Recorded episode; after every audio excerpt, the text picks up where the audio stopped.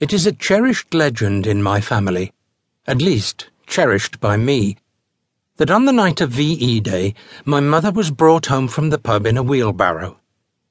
I was only six at the time, well, six and three quarters, so took no part in the celebrations. But I was thrilled beyond belief when the following morning I heard what had occurred. Nothing so risque, so, so scandalous had ever happened in the family to my knowledge, and I kept pressing various aunts and uncles for more information. Did my mother willingly get into the wheelbarrow? Why? Where did it come from? Who pushed it? Did anyone see? The ending of the war in Europe meant little to a six year old. But his mother coming home from the pub in a wheelbarrow made a deep impression. I suppose in the end, I realized that my mum had been tipsy.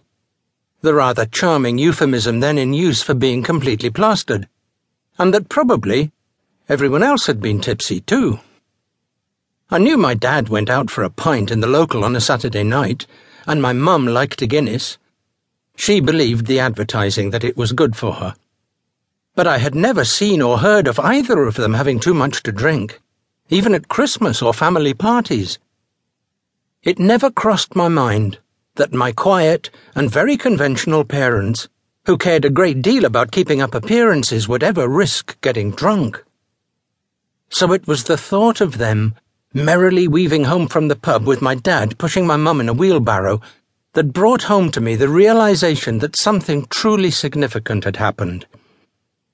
If further confirmation was needed, that historic events were taking place, it came shortly afterwards when I arrived home from school to find a glass bowl in the middle of the dining table containing three curious curved yellow tubes.